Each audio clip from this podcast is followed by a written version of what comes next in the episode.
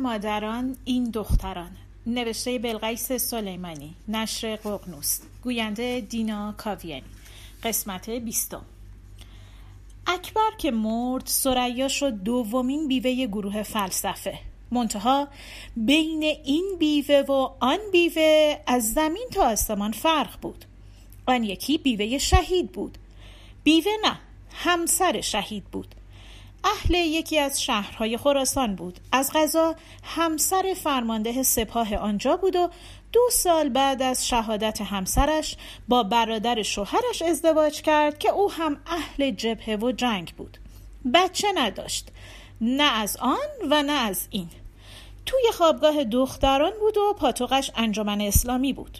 آن وقتها تنها تشکل دانشجویی همین انجمن اسلامی بود که برای غیر سیاسی ها جای ترسناکی بود. تندروها و حکومتی ها آنجا بودند و خیلی پاپیچ بچه های دیگر می شدند همین ها بودند که اکبر را دو سه بار احضار کردند و با او وارد مناظره شدند. بحث سیاسی نمی کردند بحث فلسفی می کردند آنها معتقد بودند ملا صدرا همه حرف های گفتنی را گفته و فلسفش ختم کلام فلسفی در کل جهان است. نه تنها ختم کلام بلکه اکمل کلام فلسفی هم هست. دو نفر هم متخصص داشتند که مدام با این و آن وارد مناظره می شدند اکبر عاشق فلسفه غرب بود و تقریبا فلسفه اسلامی را فلسفه نمی‌دانست. آن را کلام می‌دانست. اما هیچ وقت این نظر را به زبان نمی آورد جرأتش را نداشت و می‌دانست این نظر به اندازه اقدامات تندروانه گروه های سیاسی مخالف نظام خطرناک است. اما بچه های انجمن اسلامی بو برده بودند که این پسر دیلاق و دماغ دراز شمالی دل در گروه فلسفه غرب دارد و به دیده تحقیر به فلسفه اسلامی می نگرد. جالب اینکه در مجموع حدود 20 واحد بیشتر فلسفه و عرفان اسلامی نمیخواندند. بیش از 100 واحد فلسفه غرب میخواندند که از پیش از سقراط شروع می‌شد و به فلسفه معاصر ختم می‌شد. آن همسر شهید با سریا دوستی به هم زد و آنطور که سریا تصور می کرد و هنوز هم می کند وارد زندگی سریا شد تا اندوه بیوگی را از او دور کند که نمی‌شد که نشد. نوع بیوگیشان متفاوت بود. با هم که حرف می‌زدند او ابدا شوهرش را مرده و از کف داده نمی‌دانست. شوهرش بود. منتها جای دیگری بود. اکبر اما برای سریا از کف رفته بود. نشانش هم اینکه سریا حالا دلنگران خودش و بچهش بود. اکبر دستش از دنیا کوتاه بود وگرنه از سریا حمایت می‌کرد. در صورتی که آن بیوه دیگر مدام از این سو و آن سو حمایت می‌شد. نشانش هم اینکه مدتی بعد دوباره ازدواج کرد. همو بود که سریا را ترغیب می کرد عضو انجمن اسلامی شود و زندگیش را هدفمند کند. که نشد. از اولش هم از سیاست و هوادار این و آن شدن بیزار بود. دلش می‌خواست درسش را بخواند و توی رشتهش متخصص بشود که نشد. دست کم آن زمان نشد. سریا با خودش درگیر است. آیا ظرف های تلمبار شده داخل سینک ظرفشویی آشپزخانه دکتر زمانی را بشوید یا نه؟ اگر بشوید آیا خودش را در چشم دکتر خار و خفیف نکرده؟ اگر نشوید آیا بی احترامی به دکتر نکرده؟ ناهارش را خورده و ظرفش را گذاشته دکتر بشوید. نمی‌شوید. بی احترامی کند بهتر از آن است که خار و خفیف شود. دکتر زیر کتری را روشن می کند و می گوید حالا یه قهوه می چسبه و با دستش او را از آشپزخانه به حال هدایت می کند. موجی از هیجان از قفسه سینه سریا راه باز می کند به دیگر اعضای بدنش. مدت هاست دیگر بدنش هیجان زده نمی شود. حالا وقتی خیلی خوشحال می شود و هیجان زده پشت گوشهایش درد می گیرد. ربط هیجان و این درد عجیب را نمی‌داند. بدنش قاطی کرده. مثل حساسیتش در فصل پاییز که باید آمپول کورتون بزند تا آن را سر جای خودش بنشاند. فرو می روند در چاه راحتی ها بله سرای خانم وقتشه من و تو اکبر رو فراموش کنیم و بسپریمش به گذشته. سریا می‌گوید من خیلی وقت دیگه به اکبر فکر نمی کنم. فرصتش رو نداشتم و ندارم. باید یه تنه گیلیم خودم و دخترم رو از آب میکشیدم بیرون. جایی برای گذشته و اکبر نبود و نیست. دکتر می‌گوید من که باورم نمیشه. دختر تو اگه به اکبر فکر نمی کردی این وضع زندگیت نبود. سریا می‌گوید وضع زندگیم چشه؟ دکتر می‌گوید تنهایی. مجرد موندی. خوشحال نیستی. سریا می‌گوید کی خوشحاله که من باشم؟ دخترای مجرد نسل ما هم که تا بخوای بدون شوهر موندن. شوهرای نسل ما یا تو جنگ شهید شدن یا اعدام شدن یا مهاجرت کردن. مجرد بودن من چیز عجیبی نیست. دکتر می‌گوید کامان سریا رو راست باش دختر. سریا می‌گوید خب رو راستش اینه که چند سالی هست که اکبر رو بگی نگی از زندگیم حذف کردم. یا دست کم تلاش می‌کنم فراموشش کنم. دکتر می‌گوید چه دیر. سریا می‌گوید این حرف رو باید به خودتون بگید. شما چرا حذفش نکردین؟ دکتر می‌گوید مرگ رو که نمیشه از زندگی حذف کرد. اکبر برای من نماد مرگه. سریا می‌گوید بیچاره اکبر. دکتر می‌گوید بیچاره ما. دکتر بلند می شود و می رود آشپزخانه. این بازی به کجا ختم می شود چرا بلند نمی شود گورش را گم کند؟ چرا دارد این بیچاره را هم می کشاند ته خط؟ به جد سید آقا تو مریضی سری دکتر با دو فنجان قهوه وارد می شود و می گوید آشپزیم خوب نیست. ولی قهوه درست کردنم عالیه. یکی از فنجان ها را می‌گذارد جلوی سریا دوباره فرو می رود در راحتی. ولی بلا فاصله بالا می آید و ظرف شکر را حل می دهد طرفش. سریا می گوید آشپزیتونم خوبه. احتمالا از من بهترین. دکتر می گوید یعنی تو انقدر فاجعه ای سریا می اگه از دخترم بپرسید میگه از فاجعه اونورتر. دکتر می‌گوید بالاخره این آنا خانم رو نیاوردی ما ببینیم. راستی چرا اسمش رو عوض کرد؟ سریا می‌گوید از اسمش خوشش نمیآمد. فکر نکنم کسی از اون سمیه ها هداها و ابوذرهای اون زمان مونده باشه که با اسمش مشکل نداشته باشه. دکتر می‌گوید تا اونجایی که من یادمه شماها همچینم مذهبی نبودین. چی شد اسم بچه رو گذاشتین هدا هدا که نه بنت الهدا سریا می‌گوید قرار نبود بنت الهدا باشه. قرار بود هدا باشه که ثبت احوال قبول نکرد. اون وقتا هدا اسم قشنگی بود. دکتر می‌گوید خب حالا کی میاریش ما ببینیمش؟ سریا می‌گوید دیدنی نیست. لجباز کل شق دمدمی مزاج و خلاصه آنارشیست درست و حسابیه. دکتر می‌گوید عجب. پس واجب شد خودم بیام ببینمش. تو نمی‌خوای ما رو دعوت کنی خونت سریا؟ سریا می‌گوید قدم روی چشم استاد چرا که نه؟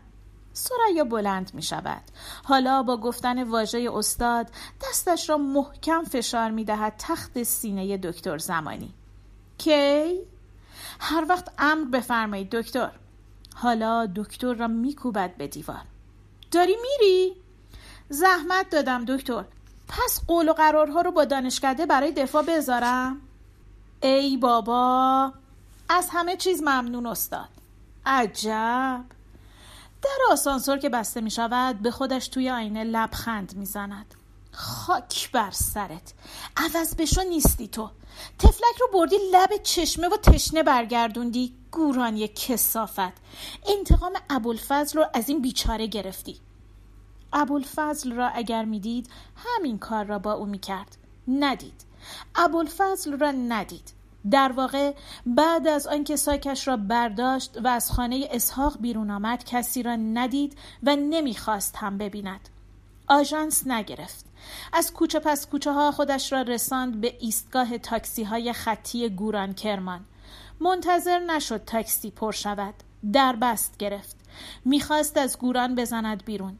نمی‌خواست دیگر این عجوزه هزار چهره را ببیند. از گوران و گورانی ها بیزار بود. از گوران که دور شد فکر کرد چرا این ابوالفضل خیکی با او این کار را کرد. نکند انتقام آن سال را گرفت. آن سال که از در خانهش انداخته بودش بیرون و تهدیدش کرده بود. مگر زن سلیتش را نمی شناخت اصلا مگر بین آنها چنین موضوعی مطرح شده بود؟ خانه ساختن چه ربطی به ازدواج داشت و دارد؟ خودش را فریب می‌داد. تهرانی شده بود. بابا اینجا گوران است. آدم ها ته ته های دلت ته ته های ذهنت را می‌خوانند. حرف که می‌زنی نیتت را می‌خوانند. اصلا حرف هم که نزنی باز نیتت را می‌خوانند. زنک درست تشخیص داده بود.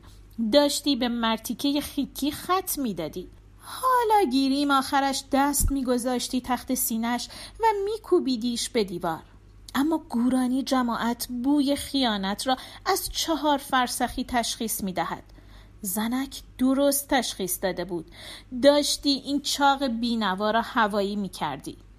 از بزنجان که رد شد موبایلش را خاموش کرد سینش پر از خشم بود یکی دو بار به راننده پرید که درست رانندگی کند و یکی دو بار آهسته زیر لب با خودش حرف زد تنها خوشحالیش کتک زدن زن ابوالفضل بود.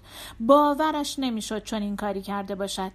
این بدن زپرتی چندان هم زپرتی نبود.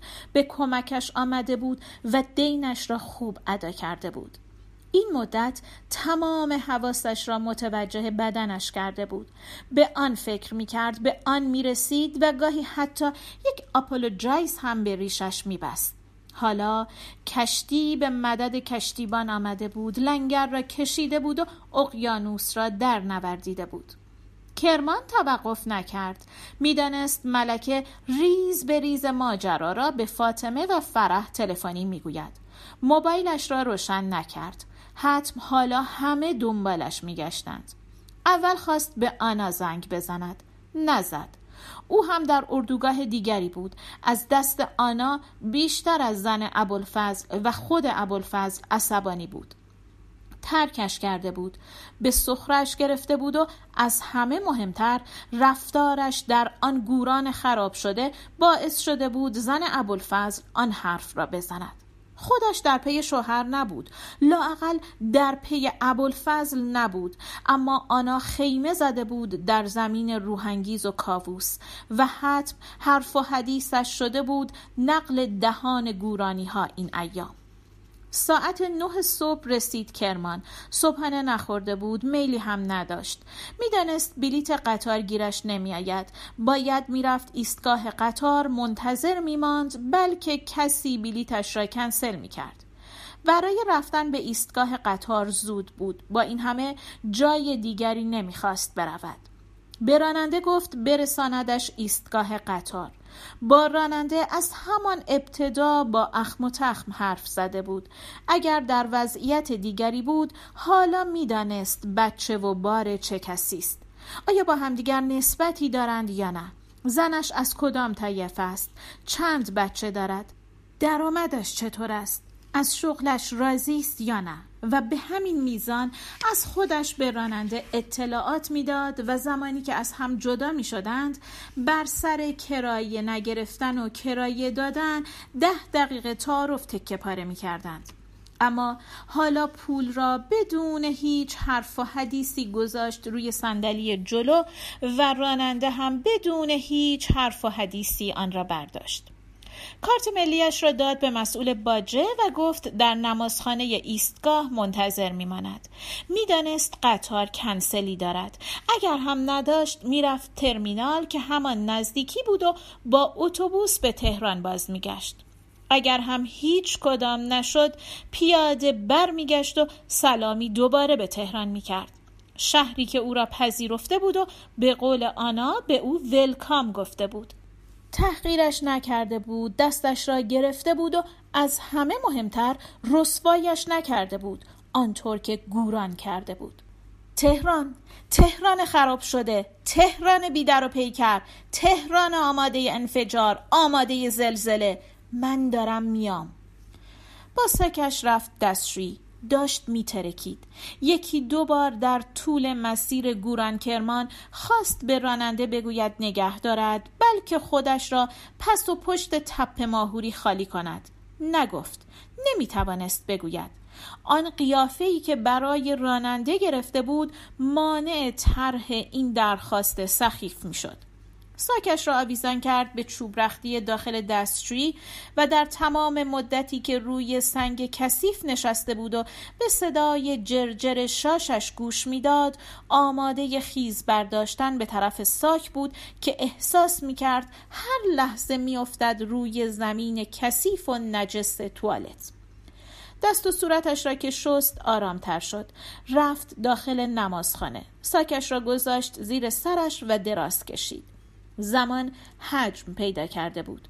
آیا همین چند ساعت پیش بود که زن ابوالفضل پیراهن خوابش را جر و واجر کرده بود یا هزار سال پیش؟ زندگیش در مجموع خالی از ماجرا بود. برای همین هم زمان کند و سنگین از روی روح و جانش میگذشت. یکی از موضوعات پیشنهادیش به دکتر زمانی برای رسالش مفهوم زمان در آثار برگوسن بود. دکتر قبول نکرد. گفت طرف خودش هم نمی‌داند چی دارد می‌گوید. گفت اگر این موضوع را بگیرد باید رمان حجیم زمان از دست رفته اثر مارسل پروست را بخواند و درباره آن هم بنویسد که کاری است مشکل و ممکن است آبای فلسفه آن را برای دریافت درجه کارشناسی ارشد فلسفه مناسب ندانند گفت این ناندرتال ها در عهد بوغ ماندند دستهایش را روی سینش در هم قلاب کرد و سعی کرد بخوابد.